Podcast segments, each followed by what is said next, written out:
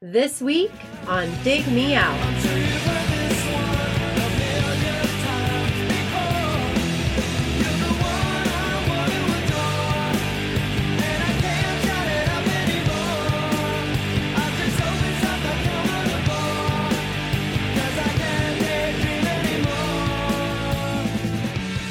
With your hosts, Jason Ziak and Tim Minichi. Jay, this week we are doing an interview, first one in a little while. We haven't uh, chatted with anybody individually in uh, quite some time. So this one actually uh, was a suggestion after we did the Harvey Danger record review. A friend of the show, multiple guest, Sean Michael Foster was like, "Hey, there's a guy I know from back in the day, and you need to talk to him." And I was like, "Oh, tell me more." and so I There's did. a guy. There's a guy, and his name is Greg Glover. He's the uh, morning show host at KNRK, but you also might know him as the guy who started uh, Arena Rock Recording Company, which just so happens that a bunch of bands that we like and that we've actually talked about over the years Mhm. have put out records on Arena Rock, all the way from a, a Superdrag seven inch to the Harvey Danger record to a whole bunch of other ones. So we were like, "Hey, Greg, why don't you come on the show?" And he was like, "Guys, let's do it." So guys, guys. guys so joining us from uh far out west uh near um uh well not near now but uh you kept bringing up uh the goonies and that kept uh uh making me laugh uh, astoria because i kept thinking of that pirate ship out in the water and uh but greg glover welcome to the show Hey guys, thanks for having me. so you're in portland that's right uh that's where you do your show I am. I'm actually in the uh, KNRK studios right now. I just drove back from Goonies Land from Astoria. My wife and I have a couple of little things that we do out there. We go out there on the weekends. So I know you you probably get asked this a lot, or maybe you don't. Did they actually shoot Goonies there, or is it just set there? Um, they shot it there. That's where the house Okay. is. It's Oh, Yeah, the- okay. someone bought that house and complains that people drive up to it all the time. It's like, didn't they know what they were getting involved with when they bought it? Really? Yeah, you kind of. Oh yeah, All right. I mean, Yeah. if you buy the house from a Christmas story, that you kind of kind of expect the people are going to drive by. Yeah. exactly. They've they've turned it into a museum. Like it's a Christmas museum or something now. Leg lamp in the window. You just gotta go all in. Yeah, exactly. Yeah, totally. Yeah, you got to get data up there, just who just like waves from the window. Right. that would be amazing. Yeah. So here's my this is the first thing that I thought of when we were going to have you on the show. When Jay and I did the Harvey Danger record, we vehemently disagreed about that record in terms of I thought it was a worthy album all the way through and Jay only thought it was a decent single. So would you please chide Jay and tell him why he's wrong? Well, I listened to that one on the way back from Astoria the other week, and uh, I felt like I was eavesdropping on a on a you know a conversation, and I was wanting to chime in a few times. So here we go. Here we go. Start chiming away. no, I thought it was interesting how you guys talked about um, choices of singles and what the second single was going to be, and even the next record, King James version. So uh, yeah, if my memory serves correct, maybe we can uh, answer some of those questions or whatever. let's start there and we'll get get into further backstory but since that's the most recent thing that we talked about when we were looking into the history of that had you started arena rock at that point or were you still interning was it with london sire was that the label previous that you worked at or Um, interned at Well, I was actually at the time I was employed at uh, London Records. I was an assistant in the publicity, promotion, and A and R departments. I had already started um, Arena Rock. We put out um, a Superdrag seven inch a couple of years before or the year prior. Harvey Danger was like I think the fifth or sixth, seventh release on the label okay at the time. And uh, But- I actually started Arena Rock um, with uh, a guy who was my intern, Dan Ralph. He was um, my partner in Arena Rock. So he and I started the label in 1995, I think. Was there a formal relationship between Arena Rock and London, or was it just your side thing? No, not at all. It was just kind of Oh. my goofy little hobby that you know Gotcha. that I did. You know, they there was no affiliation whatsoever at first. Okay, but that was formed in New York City, right? The label. Yes. Yeah. And yeah. I had moved. Go. Yeah. Sorry about that. no, it's okay. So I'm just curious how then you discovered Harvey Danger. Was it just them playing a show that you saw, or did you get a hold of a demo? Because they're West Um, Coast. Yeah, exactly. They were from Seattle. Um, I was working at London Records, um, like I said, as an assistant, and um, there was a scout in Seattle that was reporting to one of the A&R guys um, in New York City for London Records. They would have scouts, you know, around the country and do like Mhm. these weekly conference calls. And um, her name is Andrea Mulrain. And uh, Andrea had sent a demo to one of the A&R guys and I just kept hearing it come out of his office. I sat in kind of like an open area, and I was like, "Whoa, that is so insanely catchy! What is that?" He's like, "It's this band Harvey Danger from Seattle. I'm flying out to see him," and um, he flew out to see him, and he came back, and I was like, "How was it? I I love that you know those demos that you've been listening to," and he was like, "Yeah, they were kind of so-so live. I think that was his his reasoning for not signing the band." Hmm. And so when he didn't sign the band, I just said, "Hey, do you mind if uh, I've got this little tiny label? Do you mind if I contact him about maybe putting something out on Arena Rock?" And well, the rest is somewhat history. okay. I think they wanted to do a single at first, and I had heard you know five, six, seven songs, and I was like, "There's enough here to put out a cool little indie record." And so we scraped up three grand, and they recorded it with John Goodmanson, and um, we pressed up like a thousand or twelve hundred copies, um, hand screened them, and I remember stuffing them. you know, they're on the floor of London Records, and then a while later, it got on the radio, and then it kind of went crazy there for a little while. So then, at what point? I, I know that in reading the like the Wikipedia history, that basically like it kind of didn't do anything for a while. Then like one or two radio stations kind of picked it up and started playing the hell out of it, and then that's where people started to get interested in the band. Can you kind of walk us through like what happened at that yeah, point? we we yeah, like I said, we we put out like you know we pressed up a thousand copies. We were super psyched when. Um, do you remember the fanzine Milk Milk magazine? I think they were out of Milwaukee. Yep. um, and we got a good review in there. We were like, yes, you know, it was that was kind of awesome. Um, and then the record got played on KN of the End, which is the uh, kind of like our sister station up in Seattle. On a Sunday night show, they played Flagpole Sitta. And well, people started calling, asking what that song was. The program director up there decided to add the song to regular rotation, and it became the number one requested song on the end up in Seattle.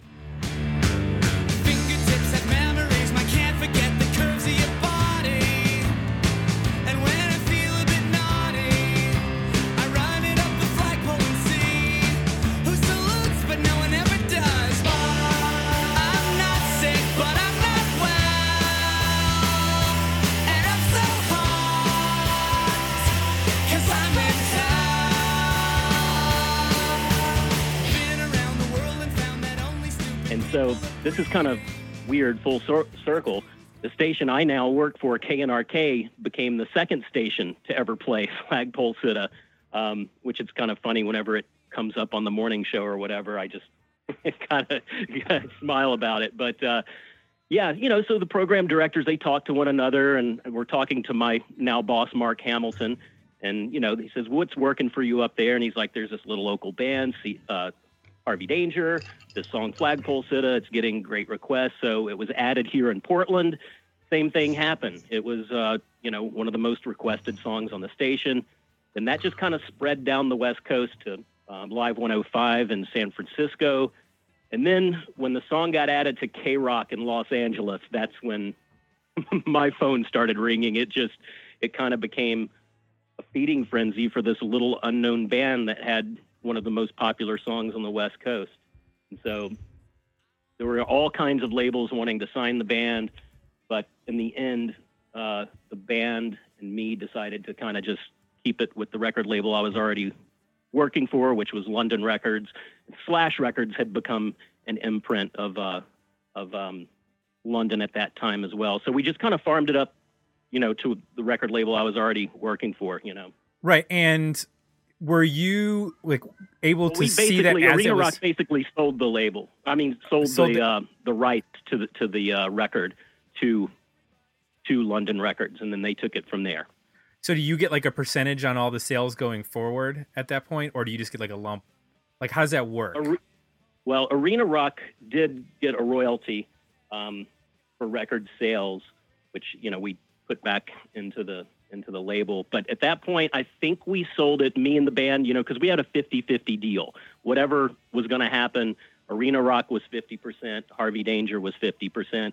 When we decided to, I, I mean, I think the band obviously got an advance from from London Records. I don't know what that was, but we sold Where Have All the Merrymakers Gone to London Slash, and I think it was a hundred grand at that time. So the band would take fifty, Arena Rock would take fifty. Well, then there were attorney fees, probably Right. like ten thousand. So we each got like forty grand. We put that back into Arena Rock and put out some other records after that. I got a nice little, you know, I went from being a junior A and R guy to a official A and R guy after that happened. But uh, you know, you think about it these days, hundred grand for a record label that they're getting a band, a record that had, you know, albeit was recorded for three thousand dollars, but you've got a band that already has the number one song on five stations, and from then on, it was just trying to play catch up. So this happens as the song's breaking, the sale. Exactly. Wow, Exactly. okay. They were rushing like crazy. We only had a thousand records in the marketplace, right? So Mm. I mean, Okay. this, this was all being negotiated. It was just, seems like a whirlwind, but, and it really was. Because it was, uh, they were trying to get the deal done so they could get records pressed to get them in stores and to keep up with the stations kept adding this, you know, um, as this whole thing was happening. Did you feel? Uh, I guess at any point did you think about trying to keep it yourself and and see where it took you, or or did you a did you know question. that? I did, no, because I don't really think we didn't really know what we were doing, the Mhm. band or, or Arena Rock. You know, it was a tiny little label that was ran out of whatever you know apartment I was living in at the time, and there would have been no way we could have kept up with what was going on with it. You know, Yeah. yeah, it was and happening so fast. I would imagine that the distribution in terms of I don't know who who were you set up with in terms of distribution at that time as opposed to the distribution that London has to, to even get the record stocked. Yeah, London was uh, distributed at that time by Polygram, and Arena Rock was distributed by whoever would take any of our records. I mean, I think we were going through several, uh, you know, Darla. I don't even think we had been picked up by Red Eye at that point. We got picked up by Red Eye when we put out Elf Power, but um, I literally think I was just calling tiny distributors around the country. Whoever would take five copies of it, we would send it to them. So there would have been no way we could have uh, we could have kept up with it. And and kind of in a way, it's something that I was thinking about when I was listening to your your show on the uh, album. Was that the, as fast as that song grew, it kind of became the downfall. People know the song or know, hey, I've, I've heard that song. I'm not sick, but I'm not well. But you know, the band had never hardly played any shows at that point, so people knew the song but didn't know the band, and that was always the problem moving forward, going into the next record. People knew how to hum "I'm not sick, but I'm not well," but they didn't know Harvey Danger. They didn't know whether it was a guy or a band, or and that Mm. was became kind of the problem. You know, the song became way bigger than the band. Is that the is that what happens when you don't have a follow up like huge single? Like I feel like you know in the 90s bands that made it past the second single like everybody know who's who they are. You know, Collective Soul or Hootie and the Blowfish or whatever the band is. If you can get to that second big single, then you kind of get people kind of they're familiar with your face, they're familiar with your look. Yeah. Whereas, you know, there are a lot of good songs on that record, but there isn't like the killer second single per se. You know, is that Yeah, you think it- that's what the issue was that, with that? Well, yeah, if you remember around that same time, there were a lot of those bands that were kind of one and done. I mean, Yeah. Fastball, uh, Marcy Playground. Um, I don't know if it was the culture of radio at the time or or the band. And I was I was thinking about this. See, I always thought that Private Helicopter was going to be the bigger song. That's the song I fell in love with when I heard it blasting out of the A&R guy's office. I loved. I think Flagpole Sitta was on the demo, but I know Private Helicopter was, and that's the one that I absolutely loved, and that's actually what was chosen as the second single.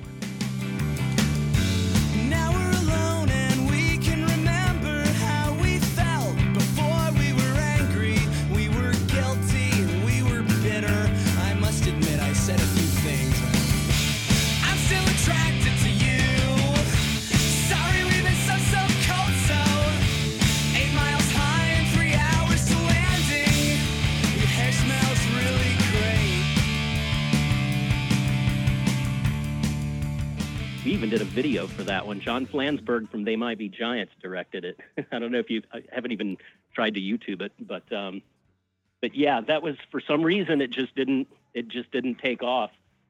Well, the interesting thing is is that um, they in between time from when London picked up Where Have All the Merrymakers Gone, it was like a six to eight month period, or maybe it was quicker than that.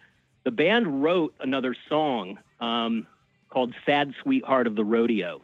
And it was, I thought, an amazing song. And our president of London Records at the time wanted to tack that song onto Where Have All the Merrymakers Gone, but the band didn't want to do it. They couldn't be convinced to do it. So that actually became the first single on the second album, King James Version. right.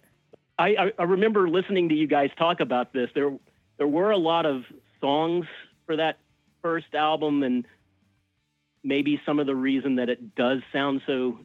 I think the band was, they had not been together that long. I think they hadn't even really found their own sound at that point. I think that really came together on the second album. Um, that they really started sounding like Harvey Danger, or what their idea of a band was on the second album.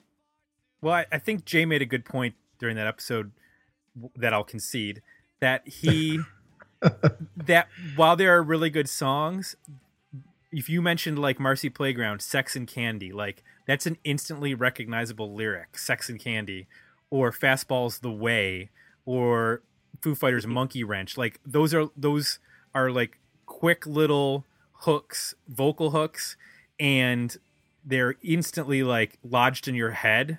Don't want to be your monkey wrench, and like the the hooks on Where Have All the Merrymakers Gone are a little more cerebral, and I feel like they don't like like Flagpole Sitta nails it, but the song has like the chorus isn't. They don't say that like, and I- that's yeah.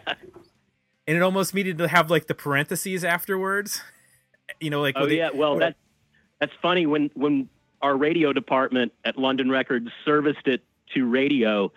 They actually added that on the CD single. It said Harvey Danger, Flagpole Sitta, in parenthesis, I'm not sick, I'm but I'm not well. They actually put that on there. because I think I argued for Carlotta Valdez as the second single, and Jay was like, "Yeah, but can you really hum Carlotta Valdez?" Like, or remember that's what the lyric is. right? Yeah, and the record, their their audience, which we'll say anywhere from age what, fifteen to twenty five, a lot of them hadn't seen the movie Vertigo, which the song is based about. It's the Hitchcock film. Oh I think yeah, that's Carlotta right. Valdez. Yeah, I think that was um, uh, Kim Novak's character. Okay, I think I think so. That's what the song is about. But yeah, I don't think a lot of sixteen year olds knew who Carlotta Valdez was. right. The band was definitely cerebral. We'll put it that way. Yeah, and we've talked about it, but like past like like the initial like alternative grunge wave of like 93 94 once you get into like 95 96 97 it becomes like a one and done for a lot of bands that don't like if they don't immediately hit with that second big single like when we talked to jacob slichter from semisonic like closing time was huge and then like they had two great songs after that but none like secret smile and um, singing, Singing in my Sleep. Yeah, great Yeah. songs, but Singing none of them caught on. That's And- so funny you mentioned him because that's exactly what came to mind. I was about to say Semisonic was another band, yeah, Yep. which I was a huge Trip Shakespeare fan. The band Okay. prior to Semisonic, actually, I was just listening to them the other day. I think that they're. I want to say that Dan Wilson's doing something. I know he just put out a new solo record where he like re reinterpreted the songs that he wrote for other people. So like the song he wrote for Adele, he like redid it, and um, a bunch of other like big pop artists. So I'm curious. I haven't heard any of it, but but anyway, It's funny. I've been I've been listening to that record uh, this weekend, and I didn't realize he wrote that Adele song. I was like, oh, he's covering Adele. I didn't know that's what he was doing these days. Yeah, Yeah. the album's called Recovered, and it's him basically covering his own songs, I guess. So Interesting. yeah, so I want to backtrack. With Jay, did we cover everything we wanted to cover with Harvey Danger? Was any? Well, I, I was curious. So um, uh, they go into the second record. Well, I guess mid. Uh, well, let me step back. Mid first record, they uh, are sold. The record sold to London, and you go from being the label owner to their. What's your relationship at that point? And then how do you continue to work with the band going forward, or do, or I, or do well, you? I had I served as their A and R guy moving forward. I was no Okay. longer just the the label owner, but I was 26, 27 years old at that time, and I think the band and myself included, we were just we were winging it. I don't think any of us really knew what what we were doing or what was going on. You know, it happened so fast. But yeah, the band went. You know, obviously had a larger budget to record the second album. Um, they still used their friend and producer John Goodmanson, um, but I think you you listen to the second album, King James version, and you can definitely not that it's slick by any means, but you can definitely tell there was more time uh, spent on it in in the studio. But um, and we released "Sad Sweetheart of the Rodeo" as the first single from King James version. Um, there's a really cool video. I don't if you uh, can find it. Um, Ione Skye is in the video. Really cool. It kind of uh, plays this office gal that dreams of being the sweetheart of the rodeo. But uh, the song just didn't. It didn't take off. And around that time, London Records was leaving Polygram to go over to Warner Brothers, and just all kinds of, you know, it was just a big merger. The record kind of got forgotten about, and uh, that was kind of it. And it wasn't Slash was gone by then too because Bob Biggs, who was the president of Slash, um, which was an LA-based label, he had moved to New York City and brought Slash with him over to Polygram. Slash was originally with Warner's. He brought Slash, sold Slash Polygram, is what I believed happened, and they merged him, put him in the offices, the London Records offices. So we had two presidents. Peter Kupke was president of London, and Bob Biggs was the president of Slash. And it was basically how to. We asked the band, "Do you want to be on London Records or do you want to be on Slash?" And they thought that Slash was the cooler label, obviously West Coast based, so that's why it got the Slash Records logo on it.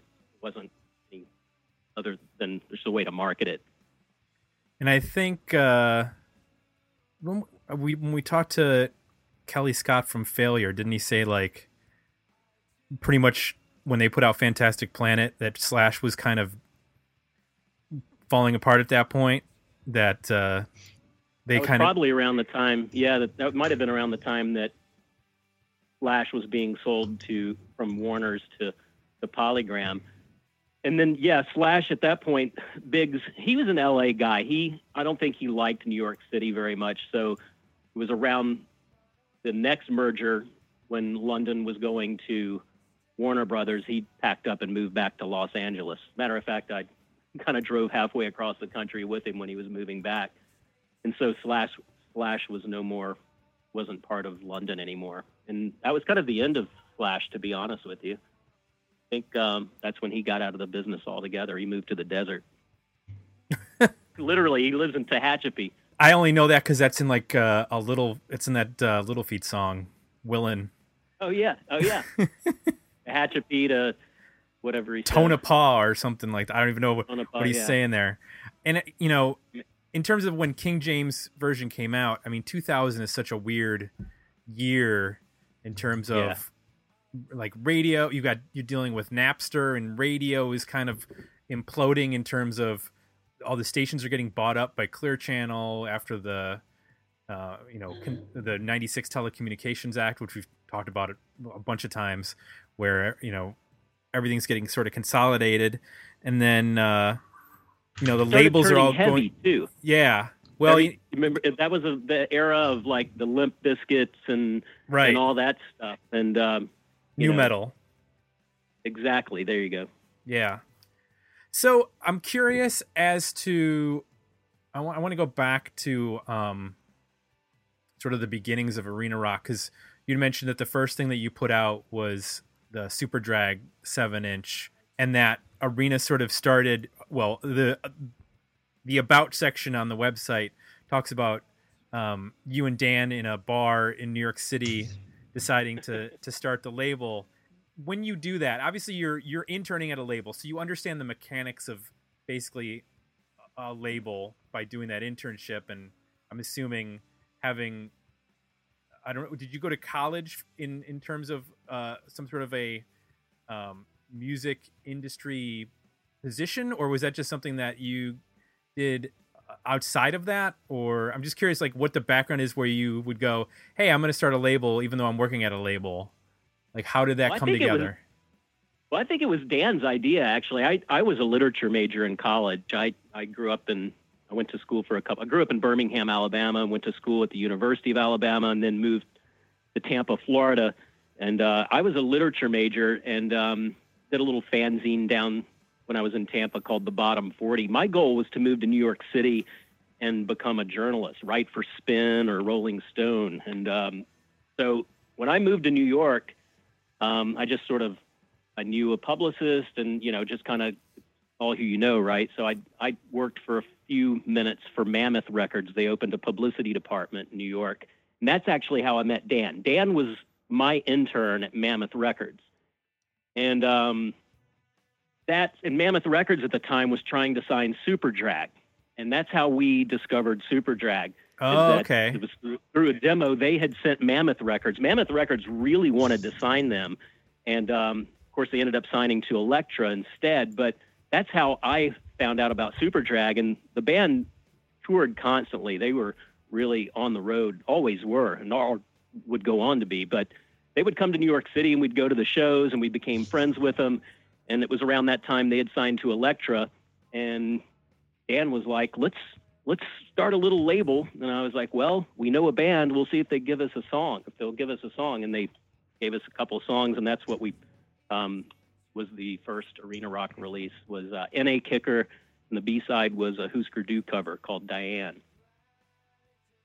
Okay. So Dan, I think it was his idea to start the label. He he kind of had it. He was like, "Yeah, we just call this. It's easy. We just call this place in Nashville, United Record Pressing. They're, I think they're one of the only ones, you know, still going from that era. But um, he kind of had it down. He wanted to call it Stiff Goat Records, and I, I uh, that was kind of one of that was one of his sayings. He would always say, "I don't mean to be a stiff goat or anything," and I was like, "That's a terrible name for a label." So I found something is equally terrible to to name it. Um, Arena Rock is actually sort of an homage to the shows that my mom raised me as a young single mom, and so I was six, seven, eight years old going to see you know Kiss and Alice Cooper and ACDC, and so Arena Rock is sort of an homage to that. I just tried to make it longer to make it sound less cheesy and more pretentious, but it didn't really work when calling it the Arena Rock Recording Company.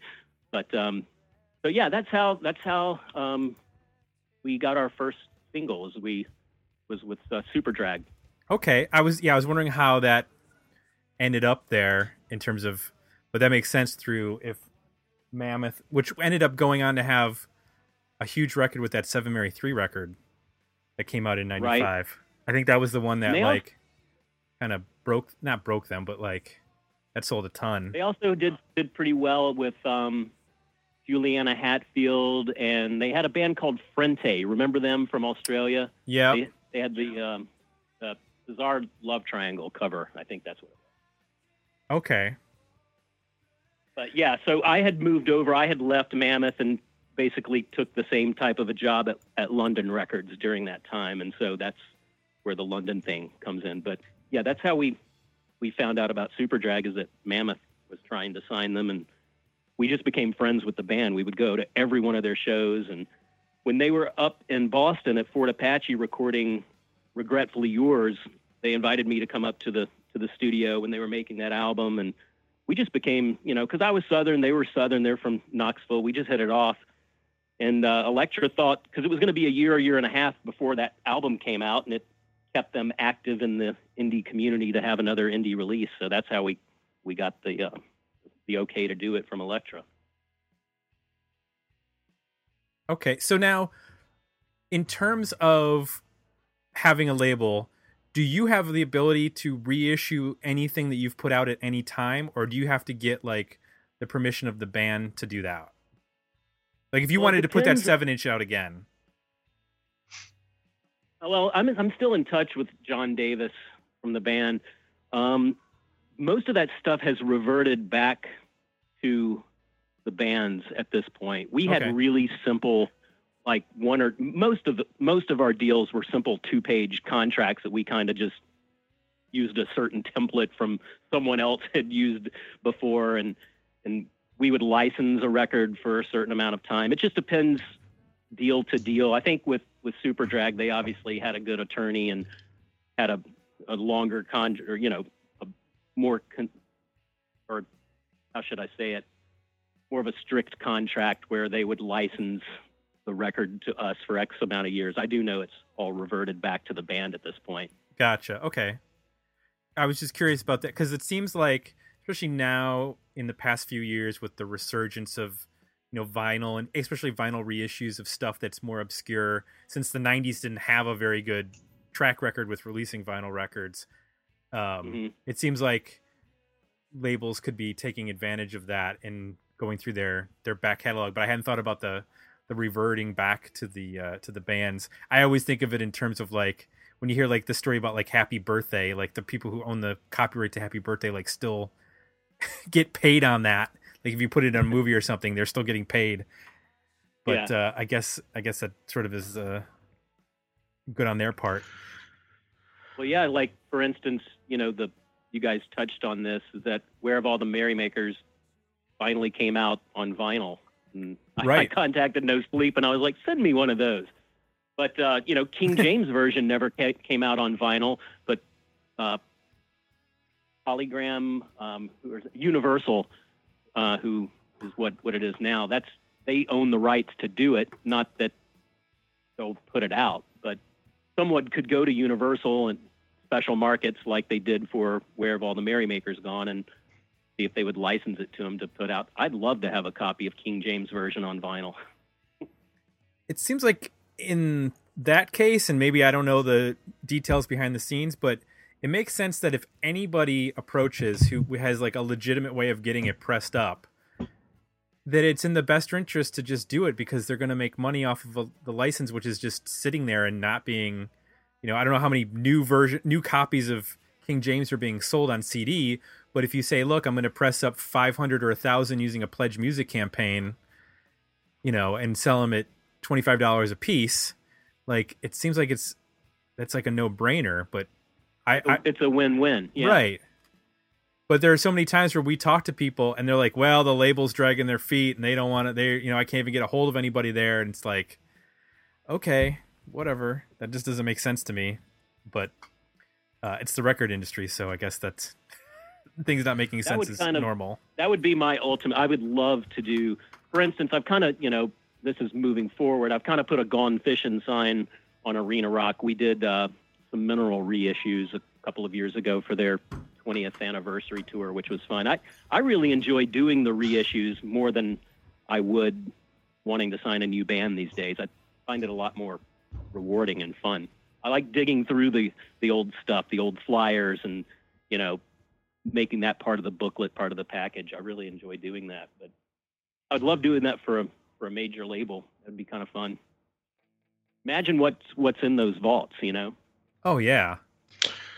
Yeah, and that's probably half of it is just nobody wants to take the time to even deal with You know, s- if the record and would they isn't uh, sell- a how big many seller for them. copies, Yeah, and how many copies, if you pressed up, you know, King James version, would you even be able to sell 500 of them? I don't know. hmm hmm Well, I think that's Costs and the time. that's why the pledge music one campaigns work so well because you know ahead of time what your sales are going to be essentially. So Very you, true.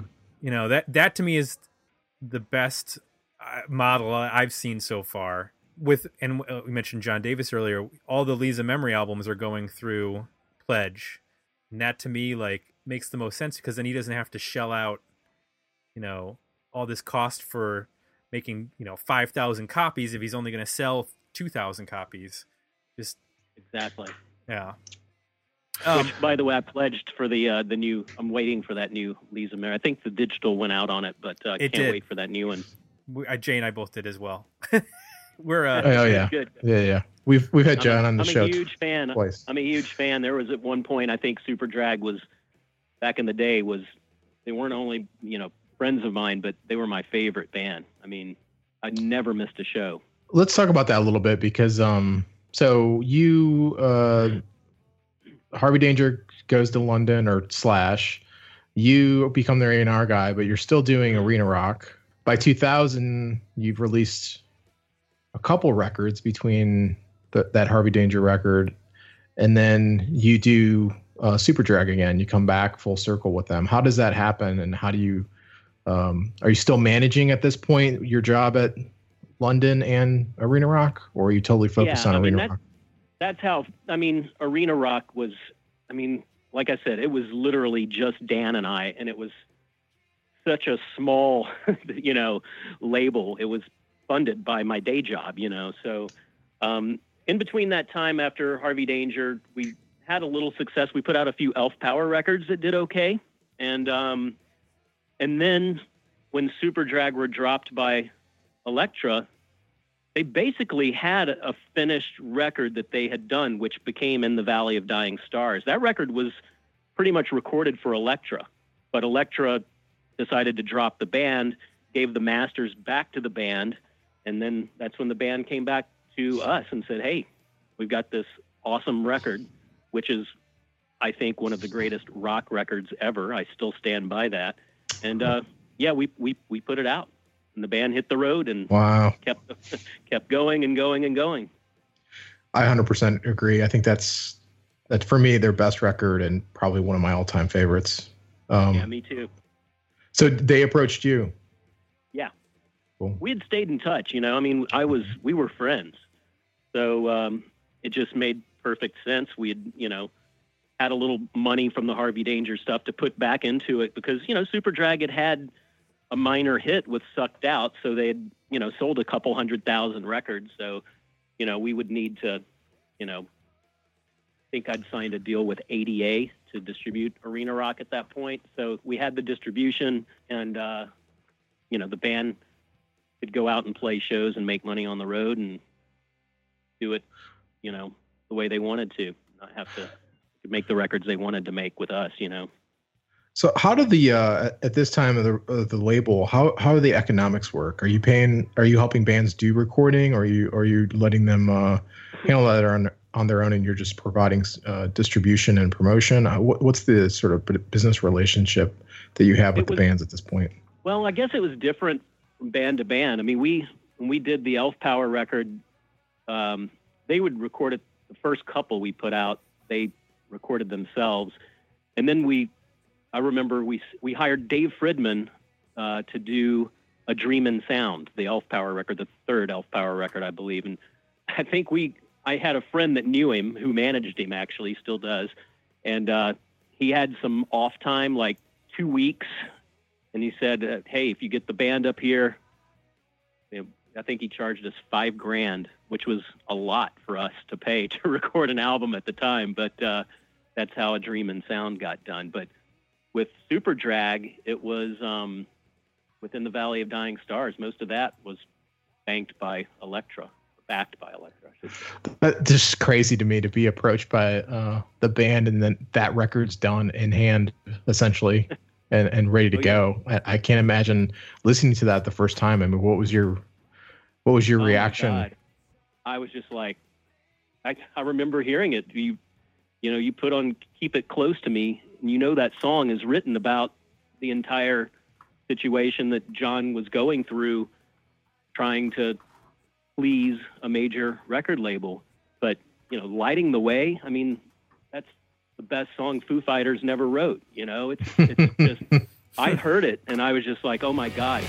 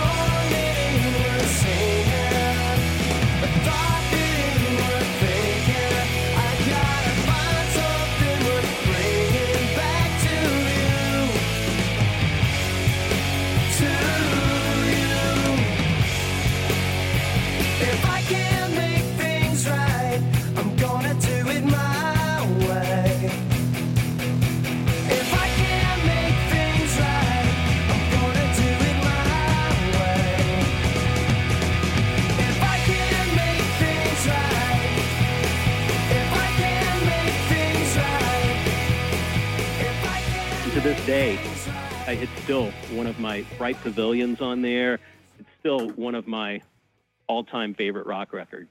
You know, I was releasing a record by my favorite band. You know, I was Uh, we, we were we were over the moon about them. So when you look at a band in terms of what you want to do with them, is it do you have to have that sort of feeling like I I'm in love with this band, I'm in love with this, or can you look at it from a strictly sort of not commercial but just an economic standpoint and go, I think that this has a potential to sell X number of copies and I'm going to take a risk on this even if I don't like love this band in terms of I want to go to see every show that they're at, but you hear it and you go, wow, there's something interesting going on here, and I just want to be a part of it. Does it have to be all in to, to put out a record?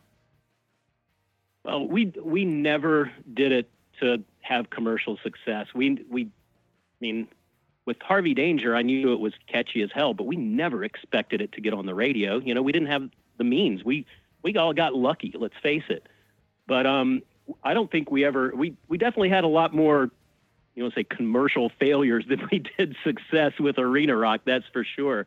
But um, we just had to like it. You know, I mean, I, one thing I am proud of, whether you know we had much success or not, is the fact that I felt like we were kind of a diverse, you know, record label. That my favorite labels, I got a chance to work for, you know, with Seymour Stein, who started Sire. I mean, you know, not only did he have the Replacements, which was one of my all-time favorite bands, but he had Madonna, you know, and then Slash had X and the Germs, but then they would also have like the Violent Femmes or Del Fuegos, and I kind of wanted Arena Rock to be a label where you knew it was going to be cool, but you didn't know what you were getting. You know, there's a lot of labels out there that you can kind of tell what the music's going to sound like when you see the logo. I don't think you could do that with Arena Rock, and that's kind of the one. You know, we had some pretty diverse artists or roster, I should say. Yeah, definitely. Looking over the roster, there's a lot of there. Most of the names I recognize, and some that I don't. One that I wanted to ask you about that I remember very distinctly having a lot of buzz when their album came out was Creeper Lagoon. And Jay, you probably Mhm. remember like Take Me Mhm. Back, Take Back the Universe, and Give Me Yesterday. When that first single came out, Wrecking Ball, like DreamWorks was going to be like the next big label. They had put out the Blinker the Star album, and there was a whole bunch of stuff that it seemed like that was going to be a huge deal. And then some like it just didn't happen. And then you ended up putting out that came out in 2001, and then a year later you put out their EP remember the future. Like what was the what was the relationship at that point with dreamworks? Like were they still with them or had they gotten dropped by that point? Or i'm just curious as They to like been- the timeline. they had been dropped, and uh, Ian, the main lead singer, had already left the band. So Creeper Lagoon at that point was Sharky. Um, so that EP is not with Ian, who was actually the lead singer. That was the EP was with because Sharky pretty much started the way I think it was. He started Creeper Lagoon, and at that point, it was back to just him. And he had, uh, I was a fan of the band. Slash tried to sign them, actually. So that's how I, my relationship with them started as someone else in the A&R department. She actually ended up marrying Sharky. Um, but uh, yeah, at, at that point, the band had pretty much dissolved, and it was just Sharky. Okay, I think Are- it was a big deal here because those guys were from Cincinnati, and being in Columbus, we're only two hours away from Cincinnati. So anything that happens to anybody who's ever lived in Ohio at some point that's in a band, like we all kind of hear about it, whether it's Cleveland or Cincinnati or Dayton or Akron or whatever. If anybody's in a band that gets signed, it's like, oh, what what's going on? Like, I never realized they were from Cincinnati. I thought it, they were always uh, from San Francisco. no, they were like I think in high school they were in like a punk band, and then they moved wow. out. They moved out to San Francisco in the early '90s to start Creeper Lagoon. Gotcha. So, but yeah, like you know, the Afghan Whigs haven't been from Cincinnati in 30 years, but they're still that's their hometown. You know, Greg Dulli's been in L.A. and in New Orleans since you know 1992 or three or whatever it is. So, uh, yeah, it's basically the same thing. But if you have any Ohio roots, people people here, especially They they're in hang on bands, to 'em. Yeah, they hang on to them. Well, that period of the the label, you almost became like uh the land of second chances. I like Superdrag ends up there, Creeper Lagoon ends up there. You did a Sheila Divine EP, Uh-huh. like a lot of bands that I think Tim and I really liked a lot that maybe didn't get a good, um, g- didn't get good support or just didn't break through as much as we hoped in the '90s. Like as the 2000s started, it seemed like Arena Rock was a place that some of these bands were popping up to put records out. Was that halfway home. Maybe we just felt that we could that the marketing had already been done for us. Maybe that's what we were thinking at the time. We didn't have to thank you major label for spending 2 years marketing this band. We'll take and sell 20,000 and call that a success whereas you would deem that as a failure. That's not a bad. Uh, that's not a bad um, marketing plan. You just scout everybody who's getting model, dropped. right? Yeah. Well, even with Yeah. like the Life and Times, their second record, like they had you know lineage with Shiner and and uh, Uh-huh. you know a lot of people knew that band. So I i- i- instantly when you saw oh they're in a new band.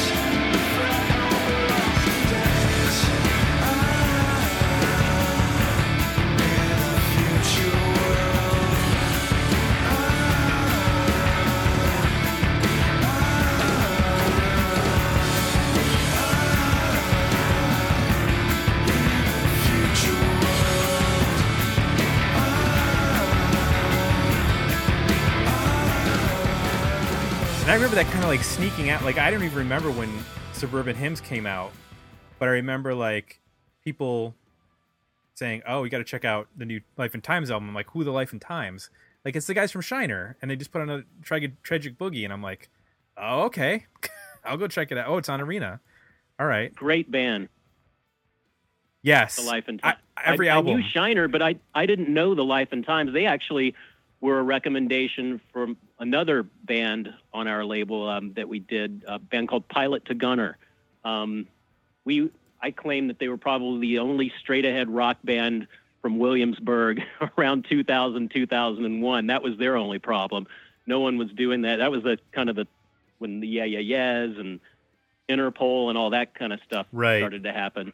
Although we did have success with a band called Calla around that time that was kind of in that around that scene, but it was Pilot to Gunner who actually recommended that we get in touch with Allen Epley from The Life and Times, and that was a I, I was already living out here at that point, but a lot of great bands that uh, you know through the years that sort. I was thinking about it. It's I don't have kids, but uh, the label, the roster, sort of like having kids in a way. It's like some are more successful than others, but you don't love one more than the other. You know, you kind of love them all.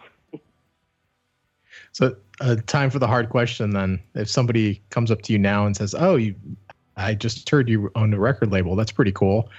Uh, what was the label like, or what? What's because now it's on. You mentioned it's kind of uh, gone fishing. I think you put it.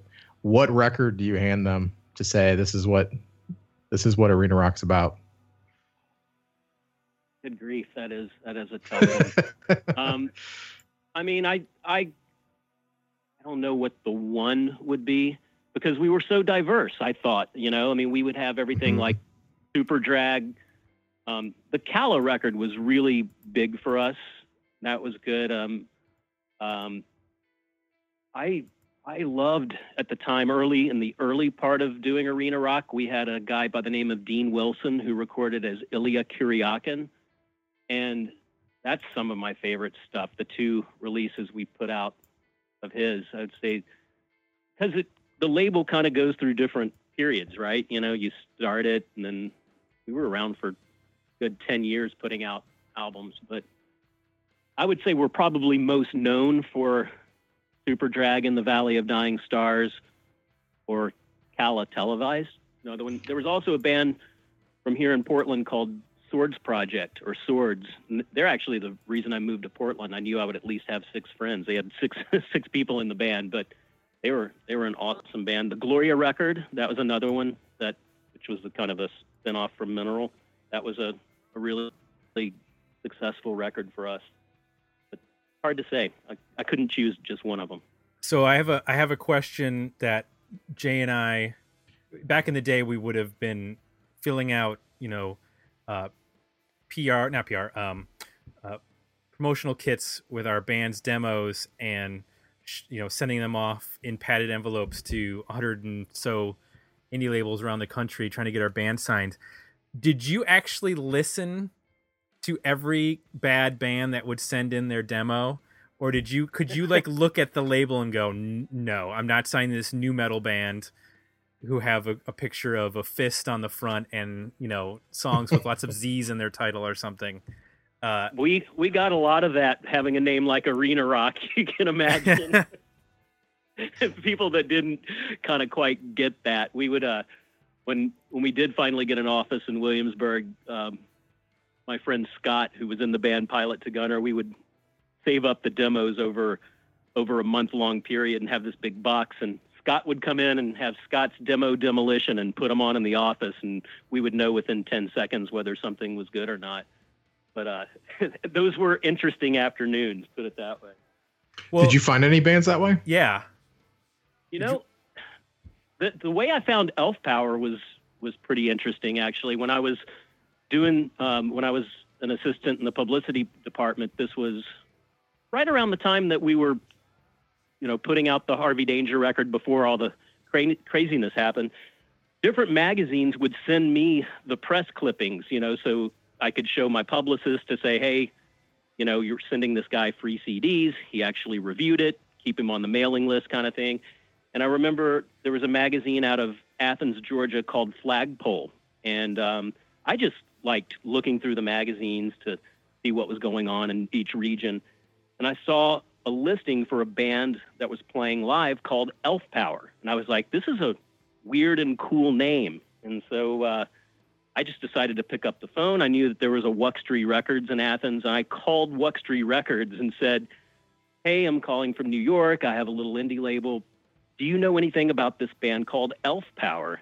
And the guy was like, "Hey, hang on. One of the guys in the band works here," and put Andrew Rieger, who's the lead singer, on the phone with me. And I was like, "Uh, yeah. Do you or do you guys have anything?" He sent me a tape and or a cassette or whatever it was at the time, and that's how we signed Elf Power. wow that's totally random Very random. It was kind of cool though.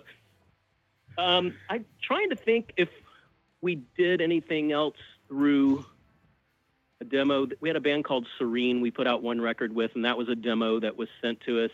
I'd have to, I'd have to look through. actually put out one minus the Bear EP, and they actually sent us that. They were in between labels at the time, or thinking of switching, which they did for one EP, but they sent that to us, and we put out the minus the Bear EP. There were a few things that that we we did. We did a a band called Wine Chuggers that we did a limited edition hand screen thing that sent me a demo. So yeah, there were there were some things that we actually signed that were sent to us. We talked about uh, we had a roundtable about compilation records, but uh, a week or two ago, Tim, and Yeah. um, we had a different couple different takes on them. Um, you don't see them much anymore. They they sort of seem to have uh, sort of uh, passed their uh, era of importance or necessity. What did you? I know you did a couple. What were what were your um, take on on doing compilations? How did you view them? Um, were any of them successful? Were they? Yeah, we Um, did one. We did one called "This Is Next Year," um, Mhm. and it was a Brooklyn-based compilation, and it was God. I can't even remember how many bands we did, but I think that was the first Interpol song that was ever released was on there. And I just I was living in Brooklyn, and you know, at that point, you know, it wasn't. I think this is prior to the whole early 2000s, you know, New York City, Brooklyn music kind of resurgence. But no one had done it before, and I was like, "There's a lot of great musicians." The prerequisite that was that at least one band member, band member had to live in the borough of Brooklyn. We did it, and we did it for a, uh animal shelter there. It was kind of a benefit. I'm a big. We have three cats and a dog, so we're we're big uh, animal folks. So, but that was just fun to do. And then we did one here in Portland called. Uh, Wait, did I get the titles wrong? We did one here. No, the one here was called Bridging the Distance, and we did Yeah. that for an organization called PAIR, um, which is uh, for teens. So I was like, well, I did one, and that one, the idea of that one was kind of having bands do cover songs, like 70s and 80s cover songs. Like Menomena did a Michael McDonald song or Doobie Brothers track, and um, the Joggers did a Yes Roundabout, I think is what they did. But yeah, wow. but uh, those are long out of print. You might be able to find them online at this point. Whoa. Chris Walla from Death Cab does Shattered Dreams by Johnny Hates Jazz. Oh yeah, That is a great song. I need to hear that. I forgot about. He does a great version of it too. Whoa, I haven't thought about that song in a long time. There's a reason for that. Wait, the Dandy Warhols do she, she sells Sanctuary? Yeah, it's it's a bizarre. It's not a straight up take on it either. Oh, I would imagine not. All right, well now I got to track this down. Yeah, some of them are you know straight takes, and some of them are kind of reworkings that you wouldn't even recognize the original. Interesting. So do you It's have copies of that? Do you have copies of that in your basement? Because I have That's so copies of, of, of stuff That's in my where basement. my stuff is is in my basement. Yeah, Yeah. let's say maybe I'll I'll rummage through that stuff this week and make you guys each a uh, little arena rock forgotten classics, No, non Well- non classic. Well, if you have a, a copy of uh, In the Valley Dying Stars on vinyl, I'm sure you're aware that those are worth about $180. Yeah, I think I got a few tucked away for a rainy day. are those are those retirement uh, versions there? Or uh, No, I literally think I have like eight copies somewhere in the basement. wow, And those, uh, the does John own the rights to, to those to reissue them, or do you still have uh, the ability to do that? John, I think um, they're they definitely reverted back to the band like ten years ago. I think we only had a seven or ten year license on those. So, yeah, John, come on, put them on Pledge Music, do it. well, he's done other um the the label that put out the first Lees of Memory. Um, they put out oh, SideOneDummy. yeah they they actually did um what is the uh they, not the- what's the second yours. record Oh, they did um, Head Trip in Every Key. yeah they reissued that So That's right. I remember. you know, there's it's possible that I think they did. Well, They isn't did. that the that's the record John likes, right? He doesn't like the first one. So maybe Um, there's maybe there Yeah, I maybe think that's that the reason was- why that, one got their. I was thinking about that. Like Head Trip and Every Key is sort of like their Pinkerton. You know, they're they're hardcore fans. You know, people know them by the Blue album. Their hardcore fans love Pinkerton. That's sort of the way it was Yeah. with with Superdrag. Although I I still think a lot of people might think that um, In the Valley of Dying Stars is is the best. I do. I think that not just because I put it out. That's just my favorite. Regretfully Yours did get reissued by Side One as well. That one that got reissued in 2013, and then Head Trip got reissued um, by Side One in 2014. So chronologically speaking, it's due. In the Valley of Dying Stars is due for its reissue. And then and hey, la- last call for vitriol is uh, not bad either. I mean, that's right up there for me. So and that has never been pressed to vinyl as far as I know. let's do a super. Let's do a package. Put them together, and I'm sure there were some EPs and singles that came out, and do like a whole little box set. Yeah. see if I can find some old DAT tapes with some original versions. I've got boxes and boxes of stuff that I need to go through that You can just send that all to us. All those dats. We'll go through it. We'll happily go through all that come stuff. on up. Come on to Portland. Come on up here. I'll uh I'll give you the keys to the to the vault. I mean, I understand. Like a lot of artists are like, I want to leave the past in the past, and I don't want to deal with that kind of stuff. But at the same time, you hear people who are complaining like, "Well, I can't make any music selling, or can't make any money anymore selling music." It's like, well, sometimes you kind of have to go back into the vaults because that's what people Yeah. are are interested in in terms of, you know, like we mentioned, like Last Call doesn't have a vinyl version, so that would be nice to get that pressed on vinyl. You just touched on something though that's interesting. Um, you mentioned you- I don't know if you're joking or not, but you did mention that you have like tape or some sense of an archive or some semblance of an archive. Is that the case? And like, is that a is it a burden to take care of stuff like that? Like, I know major, you know, labels use, uh, you know, services to make sure all that stuff is and stored correctly and um, uh, so Guys, they can this be. stuff is in a taped up cardboard boxes and I just I wish I Right. had it organized. It's literally in my in in my basement and there's no rhyme or reason. Stuff is just Is it I analog tape? Harvey Danger. I did find one of the early demo cassettes that I mentioned it to to Sean from Harvey Danger. The song, it's a cassette with a song called "Foot Controlled Activator," and he doesn't even have a copy of that. So I need to transfer that cassette and somehow have that uh, done digitally so I can get him that song. That's a reminder. I need to do that. This is what I'm saying. You've got all this stuff that you will All never right, get that's hurt what I'm again. gonna do in my spare time. I'll put that on the that's on the yellow sticky. I'll start going through this stuff and I'll I'll start posting photos of it on you know for hashtag TBT. Tim, you wouldn't be able to sleep. Oh my Like- god, it would drive me nuts. Because, I mean, we were in a band that was that did nothing. I mean, we put out you know three records and sold 500 copies or what have you. And I'm like, I keep track of every. I, there's like the one guy in in Jawbreaker who's like kept that band alive online for like 25 years. Like that's mm-hmm. kind of me. Like I'm like, where's the demo for the third song that we recorded back when we were in college? That one night, you guys remember that one night when we were doing the, and like Jay will look at me like, what in the hell are you talking about? I'm like, I have it in my notebook that we wrote a song that this particular night, and uh, it was called Pineapple, and he was like, what? Yeah, I'll find the DAT that has. Did you guys know that uh, Bob Pollard sings on uh, a song on Last Call for Vitriol, the the last Superdrag record we did?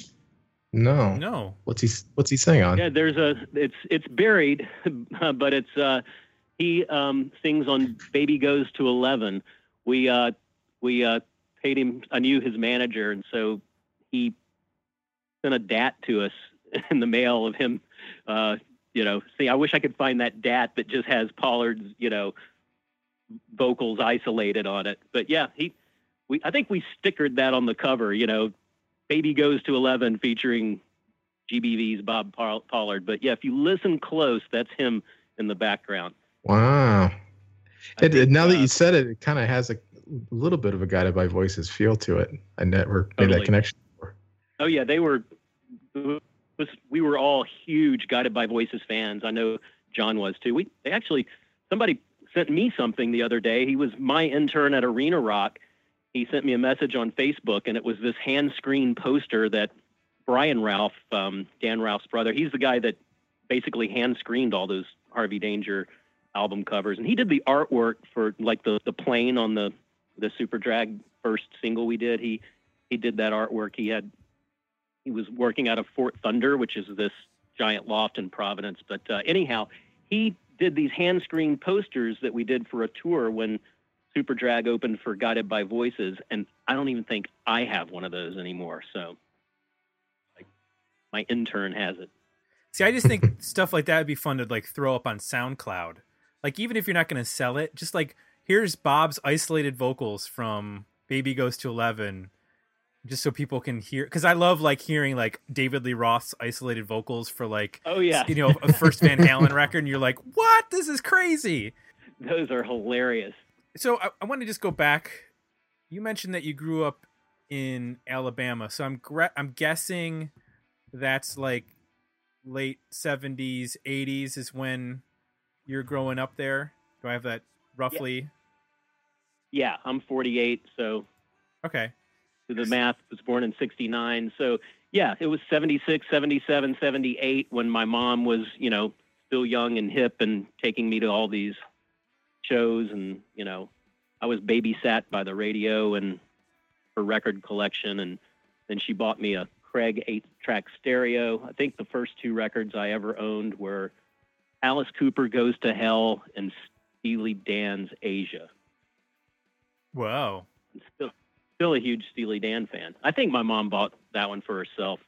Boz Scaggs Silk Degrees, that was one of them. But I was always uh, kind of babysat. I was either playing sports or listening to records or the radio.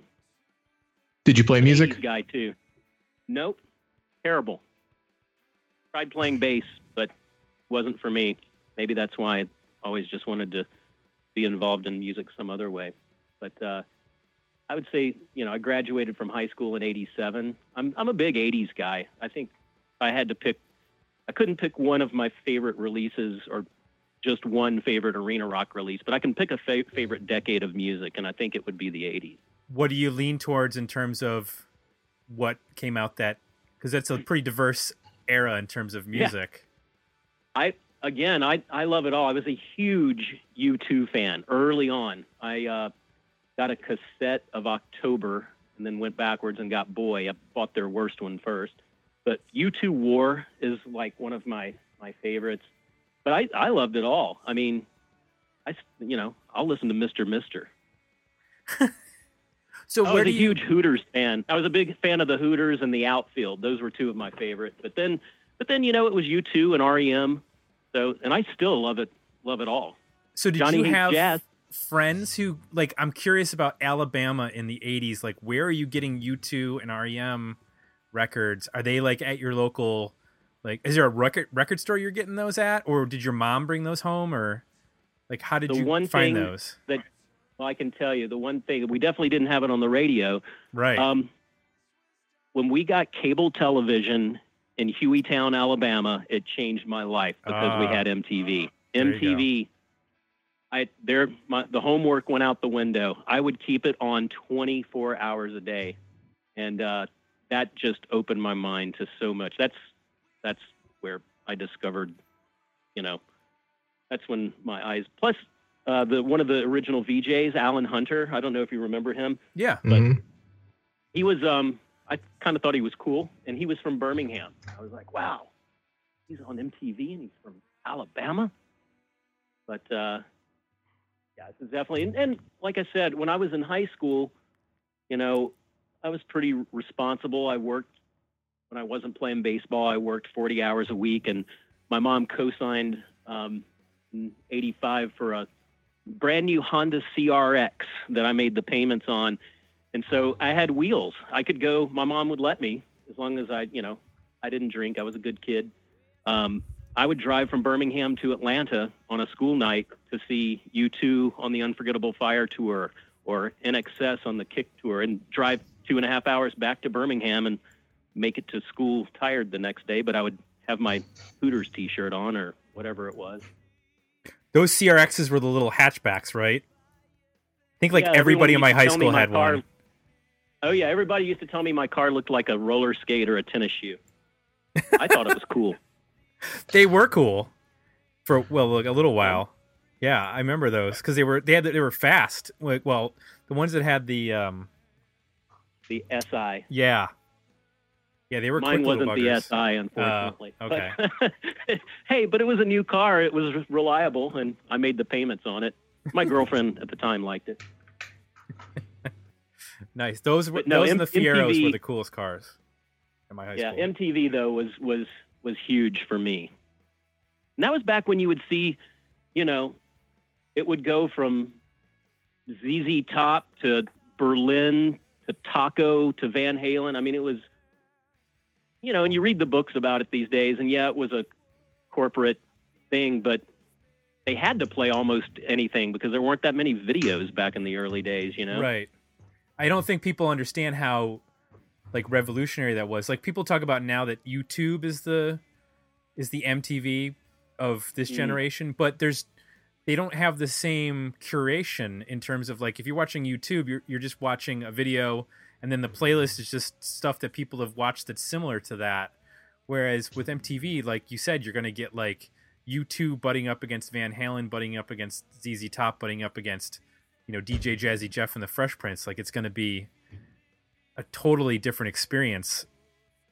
And, and then even into the yeah even into like the the mid 80 84 85 you know mtv had been around for a handful of years i can literally remember being in my room in high school doing my homework and seeing the video for marillion's Kayleigh and i was like this is a cool song and you know and i had to have the album you know there were a few things that you know that i saw that i immediately you know had to have right, not that I'm a huge Marillion fan. but I stick up for Misplaced Childhood. That's a good album.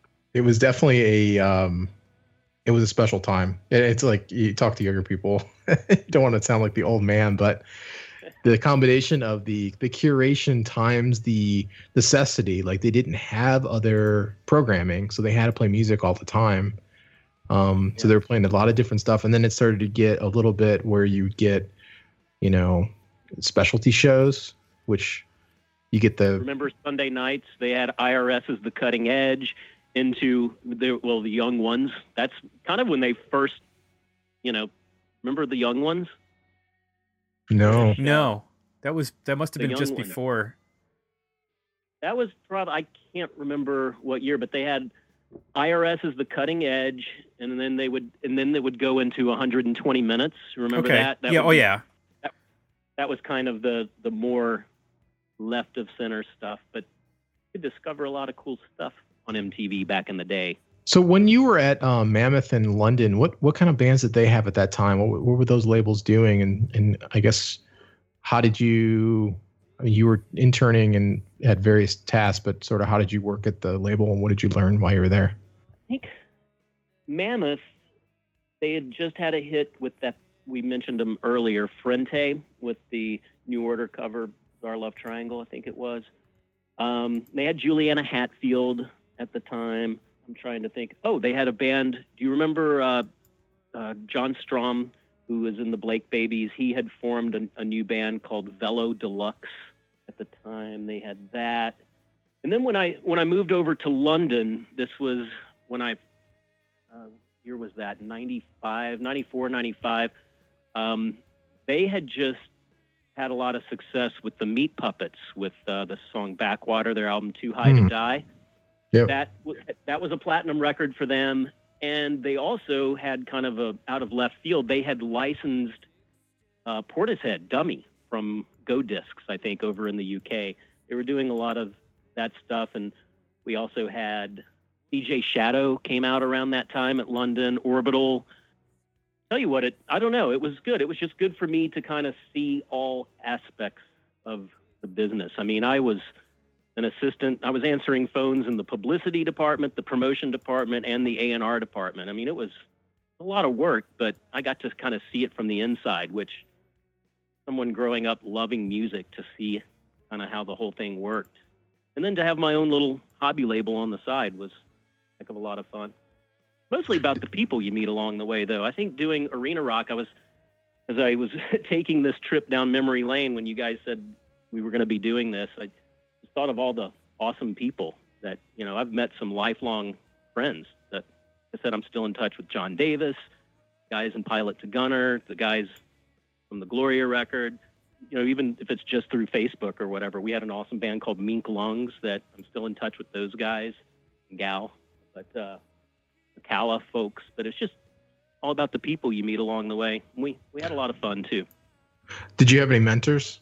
You know, I Bob Biggs from Slash when he came, when he moved to New York for those couple of years. I and even working when we joined with uh, Sire Records. I mean, dinners with Seymour Stein, hearing those stories.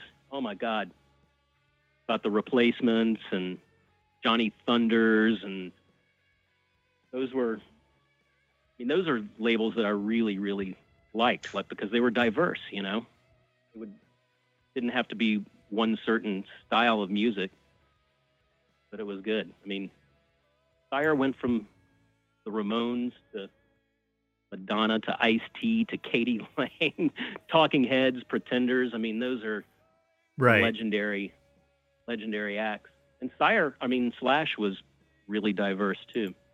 So at what point, what, what- or I mean, put it this way: was there ever a point where arena rock was the main thing for you, or was there? Oh, were you always at like a London or or another job, or was I there? always had to have the. It's kind of even to this day. I've got my hobbies that I do, but I've always funded it by having, you know, a real job, or wouldn't call radio or being in the music business a real job, but uh, Well, I've made it this far. But but if it no, pays the bills. um, exactly. Right. But I, you know, to this to this day, you know, I mean, I do the morning show here, but that enables me to, you know, my wife and I have a little store that we run out in Astoria on the weekends. A little kind of. So I've got a music room in the back. We sell vinyl, but the front of it is kind of women's vintage clothes and stuff. We I've got. I've always had goofy hobbies, but to answer your question, no, I never did it full time. hmm. But, uh, we never had someone step up and want to bankroll us, so I had to work. Ah. See, that's interesting because I think from the outside, like especially back in the early 2000s, like Jay and I would look at Arena and go, I wonder where their office is and like what how like where how many people are on staff and you know we would look at like that because we assume like well they've got Superdrag and they've got you know all these bands and we have like a total misconception or we, at least we did of like how that all works. Like I always assumed that like you know like Mac and Laura running merge like oh they've got some like huge facility like well they're really just running it out of their house. And they just like yeah, you know but you you see like this long list of bands and you just assume oh they must have a big warehouse that they're uh, housing all of these records. And i, I think when you know when you're someone like us when we're like in our early 20s and have no con- we haven't worked in the record industry we're just making noise and stuff like that and s- assuming that someone's going to want to put it out at some point. We have a complete misconception. Did you ever run into that where people think oh you work in the music industry do, you know do you have all these luxuries that you were like no that's not really the way that this this runs uh, Arena Rock was ran on a lot of hustle and a lot of smoke and mirrors. No, um, the luxury I did have was uh, free shipping. You know what I mean? When I when I worked for uh, go through some of the the bills, I was able to uh, ship a few things here and there, uh, courtesy of their UPS account. So. Nice. so you when you're at London, you're like, "Hey, I need to drop this in the mailroom," and uh, Okay. How do you think Pollard's vocals got overnighted, man? Nice. Not on my dime. Uh, yeah, I totally I understand that. I was working for a cookie company and uh, booking a tour for our band, and was using like, you know, this is like 2001, so it's like I didn't have home internet like at or like the way that our company did. So if I'm like researching uh, anything, I'm not doing it on my dial-up at home. It takes you know five minutes to download a 30 second MP3. I'm at work. What are you doing over there? I'm collating spreadsheets. Uh, Hopefully, there's a statute of limitations that's passed on this, so we're not uh, getting ourselves Yeah. into any trouble. I think I think I think we're both okay that we we misallocated company resources for uh, I hope personal so. gain.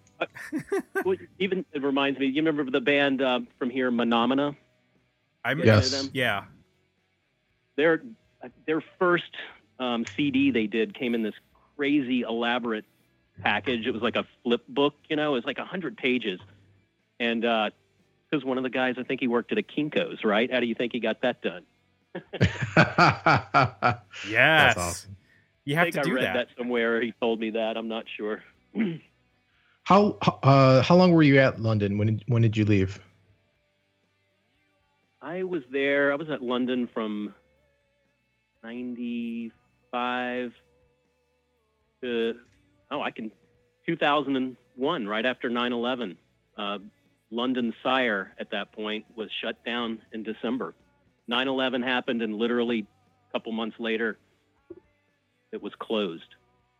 And I, I So- stayed in New York for a couple of years, and I went back to work for Sire um, under Seymour Stein as an A&R guy for a couple of years. But that was kind of the the caboose of the gravy train that was the the music business. You touched on that earlier. Mhm. You know, in the early 2000s, it was like the Napster thing. No one was really buying records. You know, iTunes hadn't really been established, so it was a weird time. But uh, that's when I packed up and I figured I was not going to find another major label job to fund whatever hobby I came up with next. So I hightailed So- it out here. What were some of the conversations? I mean, take us inside of uh, labels trying to figure out where the world's going um, in terms of uh, you know their business. What were, what were some of the, conversations going on, and what was the overall feel? I remember at that time my interest really turned more to, to doing arena rock because I wasn't into the right you know the early 2000s things had you know the music industry that would everything had turned heavy it was uh you know the new metal stuff or either it was really pop I remember London Records wanting to go a really like you know the manufactured band pop stars stuff like that and I was like I was kind of hanging on for dear life. Go, you know, at that point, just going, I want to do arena rock. I don't want to be part of whatever trend that was going on at the time because it just wasn't my taste. You know, I mean, look at the stuff I was putting out on arena Rocket. They definitely, you know, and the Harvey Danger thing, that was just, you know, lightning that struck once. But um, It sounds like they were. Would you describe them as as desperate or lost? I I would say lost more than anything. Yeah.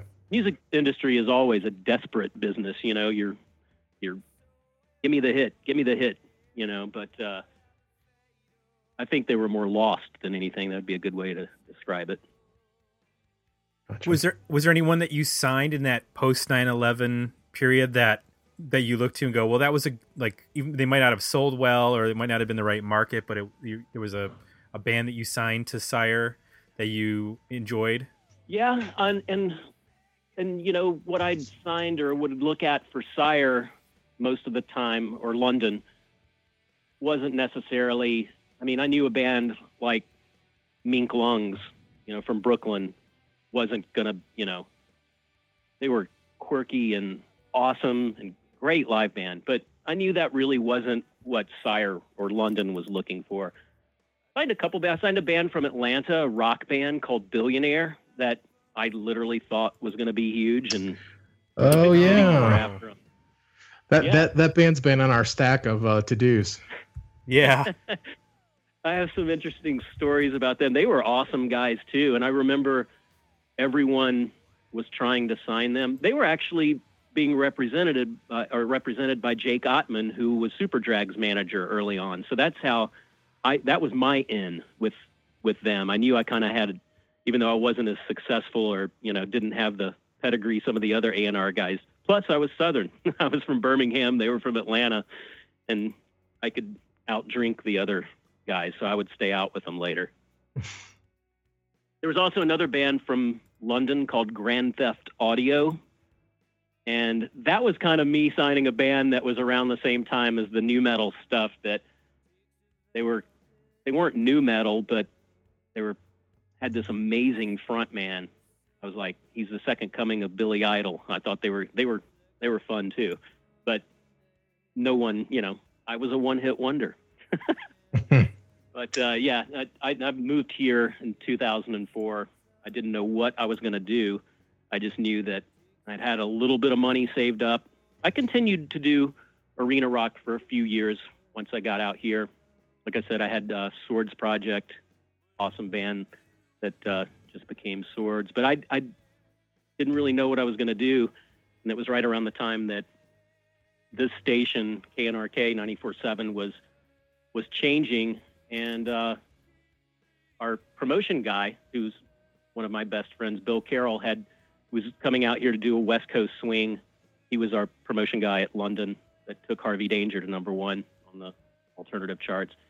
He was like, "Let's get together for a beer." We got together. He was like, "What are you doing?" I was like, "I have no idea. Maybe I'm to go and serve coffee, wait tables again. I have no idea." He was like, "Well, hey, uh, KNRK, you remember Mark Hamilton?" Yeah. He said, "Well, he says he's looking to hire music people and not hire typical DJs." And he was like, "Man, you should. I'll set you up a meeting, but don't fuck this up." And I was like, "Okay." so I I thought that you know they were gonna look for you know like a music news guy like a Kurt Loder or something. I was like, I can do that. That'll be fun. And uh, he had me come in and write a few things, do like a, a weekend guide in 60 seconds or less. And he had an idea of kind of making a morning show, sort of like an NPR approach to commercial alternative, and make it you know quick, concise points, which I'm not making here, but um, basically I got the job 12 years ago. Knock on wood, my key card worked today when I got here. So that's what I've been doing ever since. So they took that approach 12 years ago. That's kind of the, I don't know. My one of my hypotheses is that that's where local radio will eventually go is back to being very hyper local and more almost podcasty in terms of um, smarter because it's free because everybody else will be on Apple Music and Spotify and paying for Sirius and Yeah, Um, exactly. is that what you're seeing? And then I'm, I'm assuming it's been successful if you've been there 12 years and if that's basically the same, if you're filling the same sort of role that you had when you started, it seems like it's it's going well. Yeah, I definitely, you know, I mean, I think to make it a music centric, you know, music centered, you know, type of radio station. I mean, I definitely had the, you know, the pedigree for that coming from the background that I came from. I definitely, you know, I'm not the wacky morning show guy, you know what I mean? So it's just Mhm. me and my it's alternative mornings with Greg and my my dog Biscuit comes with me every morning. So Biscuit's become quite the star around here. So Nice. um, yeah. So, yeah. So that's what I've been doing ever since. And I assume you get to bring together all the various different past, parts of your past, sort of the the journalism aspect and the actually hands-on part of the music business, and kind of bring it all together into one show. Is that the idea? Yeah. Yeah. I mean, you know, and it's you know my program director. He's you know he's the guy that's in charge of all the music, and you know I get some picks here and there, and then on Sunday I have a show. Um, Sort of like my 120 minutes. It's called the Bottom 40, and um, it's on every Sunday night, eight to ten out here. And I think we're on week like 652 in a row. You guys know what this is like. Sometimes you you love doing your this, but you know it's like a homework assignment that you've got to do every week. Well, it's my two hours where you know I can play whatever I want, and so I've really enjoyed doing that, and I'm lucky to have a boss that has let me do it for, you know, 12 years now. But yeah, I'll, I'll play an Eno song into a Harvey Danger deep track, into a Clash deep track, into you know a lot of new music as well that I'm still you know kind of discovering a band like Dutch Uncles or or whatever. So, so I do get to do that on Sunday nights. And is that all streaming? And can people uh, tune in? Yeah, you can. It can. Yep, you can stream it um, live. Like I said, it's uh, to ten Pacific time. Um, you stream it at 947.fm. Stream it live. And my, I've posted all my my playlists for 12 plus years. Um, I have a site where I post the playlist at the end of every show. It's thebottom40.com. You just spell out the word 40 in the URL, so people can see what I've played for the last 12 years if you're really bored. Cool. Well, that seems like a good spot to uh, maybe wrap everything up for our conversation then. Everything you've never wanted to know about a mediocre mid 90s indie rock label in Oh. one city. we, and no, this is great. We haven't talked to anybody from a label, have we, Tim? Um, Uh, yeah. guess we had a uh, kind of tangentially, I think, but we certainly no one that's owned a label. no, no, no. We've had people worked at labels, but like Yeah. we haven't had a someone with this level of access to uh to because you have a unique perspective both working for a major as in first as an intern and then actual A&R and then uh, and then running your own indie. I mean that's that's two different worlds. So that definitely gives us a, a totally unique perspective. And it just so happens that so many of the bands that you ended up working with were bands that we have covered and really enjoy. So uh, and Superdrag's been around basically since the beginning of the show. You know, going back to episode whatever that was in the first season, we've been talking about Superdrag records and and Sheila Divine and and whatnot. So Felt like Robin Hood for a, for a little while there. I would take from my major label job and give back to the indie. well, you did good work, and we appreciate that because uh, we got a lot of cool I- I records out of it. well, I really enjoyed this. Um, big fan of what you guys do, so thanks a lot for having me. Excellent. I want to give everybody the uh, the website that they can go to is uh, arenarock.com, where you can see the bands that have been on the label and read about the history. And then uh, you can go to the social medias, uh, facebook.com forward slash ARRCO. And then uh, Twitter. You're not very active on the Twitter, not going to lie. You're, uh, I don't do Twitter. I think the Arena Rock Twitter account was set up by an ex girlfriend, and I was just wondering about that. She probably still has access to it and could get me into big trouble if she went on there and started posting willy nilly. I'm I don't do Twitter. it looks like it just feeds from your Facebook page.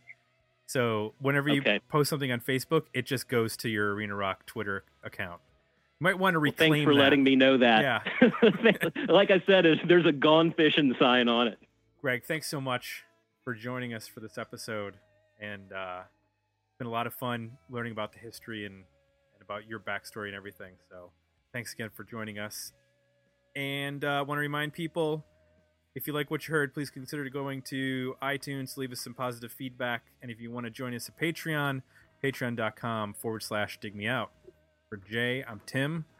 We're out, and we'll be back next week with another episode of Dig Me Out. Thanks for listening. To support the podcast, visit www.patreon.com forward slash dig me out and become a monthly subscriber. Or request a review at www.digmeoutpodcast.com where you can find links to our Facebook, Twitter, and Instagram pages, as well as our merchandise store at zazzle.com.